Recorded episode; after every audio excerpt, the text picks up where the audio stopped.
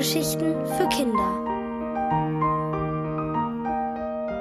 Viel Krach in der Neubausiedlung von Dagmar Petrik.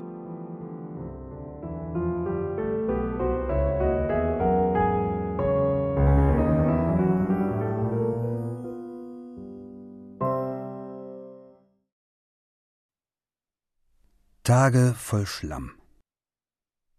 Alles begann damit, dass Tom behauptete, Mädchen, die Zöpfe tragen und zu einem Stuhl Stuhl sagen, also die kannst du glatt vergessen. Er sagte es so laut, dass es Rike, die allein am Pfeiler unter dem Schulvordach lehnte, hören musste. Die Jungs der 2b gackerten wie aufgeregte Hühnchen, und der Regen platschte in Strähnen auf den Pausenhof, als weinte er mit Rike über diese Gemeinheit. Nach der letzten Schulstunde hörte es auf zu regnen. Doch die Elbestraße, die in die Neubausiedlung führte, hatte sich schon in eine Rutschbahn aus Schlamm verwandelt. Auf dem Kopfsteinpflaster brummten die Laster. Wie Ameisen trugen sie Erde und Geröll aus der Siedlung fort, brachten Kies und Sand zu den ausgehobenen Kellern zurück. Bald waren Rikes Hose und ihr Anorak mit Matsch besprenkelt. Mama wird schimpfen. Dann fiel ihr wieder ein, dass Mama nicht da sein würde. Heute nicht, morgen auch nicht. Wieso heißt die Elbestraße Elbestraße, wo doch die Elbe so weit weg ist? überlegte Rike. Wenn ich groß bin, segle ich auf der Elbe nach Hamburg, wo ich hergekommen bin und wo Mama jetzt ist. Als erstes sah sie einen roten Ranzen. Wie ein Stoppschild leuchtete er am Sockel eines halbfertigen Neubaus, und auf dem Gerüst oben saß Tom Hartung. Er grinste. Sieh an, Fräulein Jansen auf dem Weg zu Mamis gutem Süppchen. Sofort dachte Rike an heute Morgen. Papa hatte diesen hilflosen Gesichtsausdruck, den er immer bekam, wenn sich Mama aufregte. Aber diesmal war es anders. Mach doch deinen Kram selbst. Ich packe, hatte Mama geschrien. In Hamburg kann ich wenigstens als Ärztin arbeiten. Rike musste zur Schule, Papa schob sie aus der Tür. Hey, was machst du da? Ein Arbeiter tauchte jetzt hinter Tom auf. Tom stemmte sich vom Gerüst ab und sprang Rike vor die Füße. Ein Schlammklumpen klatschte auf ihren Anorak. Am besten tue ich so, als würde ich ihn gar nicht sehen, beschloss sie und ging rasch weiter. Aber Tom hatte schon seinen Ranzen gepackt und lief hinter ihr her. Halt, warte!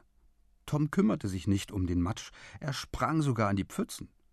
Mein Papa arbeitet auch auf dem Bau. Großbaustelle, Autobahn und so. Er kommt erst in vier Wochen wieder. Wenn ich groß bin, werde ich auch Brigadier. Rike wusste nicht, was ein Brigadier war. Schon komisch, dass ich jetzt mit Tom nach Hause gehe, dachte sie. Ich sollte etwas sagen. Aber ihr fiel nichts ein. Tom schlitterte über die Pflastersteine, als wäre die Elbestraße eine Skaterbahn. Schon war er Rike einen Meter voraus, als er sich umdrehte und sie angrinste. Meine Mama arbeitet als Verkäuferin. Sie ist kaum da, aber deine wartet sicher schon auf dich. Bestimmt seid ihr mächtig reich. Hm. Rike blickte ratlos zur Seite, als erhoffte sie sich von dort Hilfe. Hinter einem hohen Zaun aus Maschendraht lag ein Garten, der anders war als die, die sie aus der Neubausiedlung kannte. Berge aus Sand und Steinen türmten sich wahllos auf einem platt getrampelten Rasen. In einer Ecke stapelte Holz. Rike spürte, wie Tom sie musterte. Das ist ein verlassener Garten. Wetten, du traust dich nicht? Ehe Rike antworten konnte, war er durch ein Loch im Zaun geschlüpft. Ein paar Zentimeter über dem Boden hatte jemand den Draht aufgebogen. In der Mitte der Öffnung ragte ein spitzer Dorn. Warte! Rike ließ ihren Ranzen fallen und kroch hinterher. Im Garten war es still. Das Gras quietschte unter ihren Schuhen. Tom war nicht zu sehen. Hinter dem Holzstapel hörte sie ein zufriedenes Grunzen. Triumphierend schwenkte Tom ein Brett in der Hand, das ihm bis zum Kopf reichte. Genau, was mir noch gefehlt hat. Plötzlich war der Hund da. Er hatte weder geknurrt noch gekläfft und sprang hinter einem Steinhaufen hervor. Weg hier! brüllte Tom. Rike stolperte als erste durch das Loch. Tom, dicht hinter ihr, warf das Brett auf die Straße. Der Hund erwischte Tom am linken Hosenbein. Seine Zähne waren klein, weiß, spitz. Zieh, keuchte Tom, und Rike zog, bis es Ratsch machte und Tom zu ihr in den Schlamm fiel. Gleich springt er raus, dachte Rike. Aber der Hund sah sie nur groß an, als würde er über sie nachdenken, dann wandte er sich um und trottete davon. Autsch, sagte Tom. Aus seinem rechten Handrücken tropfte Blut. Deutlich sah man die Kerbe, die der Draht durch die Haut gezogen hatte. Zeig mal. Behutsam fasste Rike seine Hand. Was hätte Mama wohl gemacht? Es ist gut, dass es blutet, das wäscht die Keime raus. Toms Augen flackerten, seine Nasenspitze war bleich. Rike holte ein frisches Taschentuch aus ihrem Anorak und presste es auf seine Hand.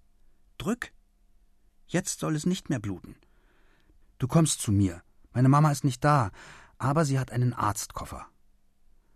Was ist mit meinem Brett? fragte Tom nur. Rike hob es vom Boden auf. Das trage ich. Tom folgte ihr wie ein Lämmchen. Als sie in die Neubausiedlung einbogen, blieb er stehen. Danke, flüsterte er. Sei nicht blöd, sagte Rike. Trotzdem. Verlegen rührte Tom mit seinem Schuh im Matsch.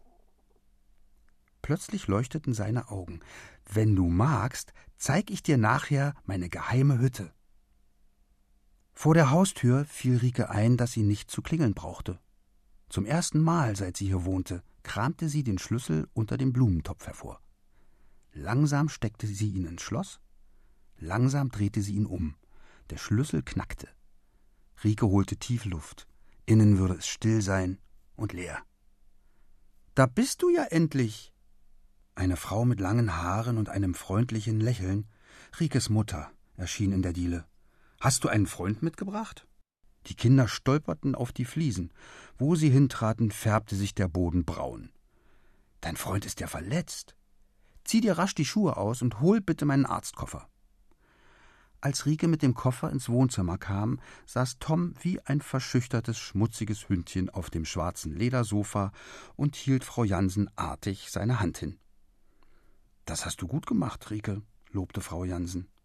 Sie öffnete den Koffer, holte Salbe, Mull und eine Schere heraus. Toms Augen weiteten sich. Ich mach dir einen Verband, dann rufen wir deine Mutter an. Bald trug Tom eine weiße Hand. In sein Gesicht kehrte die Farbe zurück. Setzt euch, ich mach das Mittagessen warm. Es ist genug für beide da. Aber Rike hatte schon die Schuhe angezogen und schob Tom zur Tür. Später, Mama, jetzt haben wir keine Zeit. Aber ihr müsst seine Mutter anrufen. Rike schlug die Tür zu.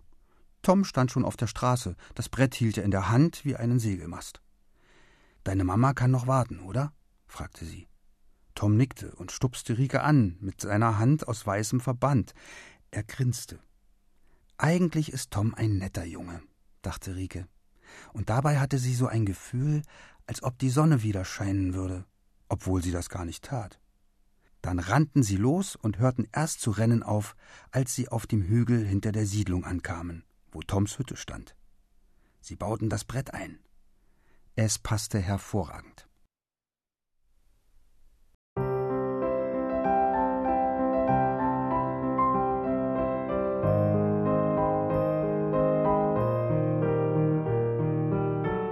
Ihr hörtet Viel Krach in der Neubausiedlung von Dagmar Petrik, gelesen von Thomas Gerber.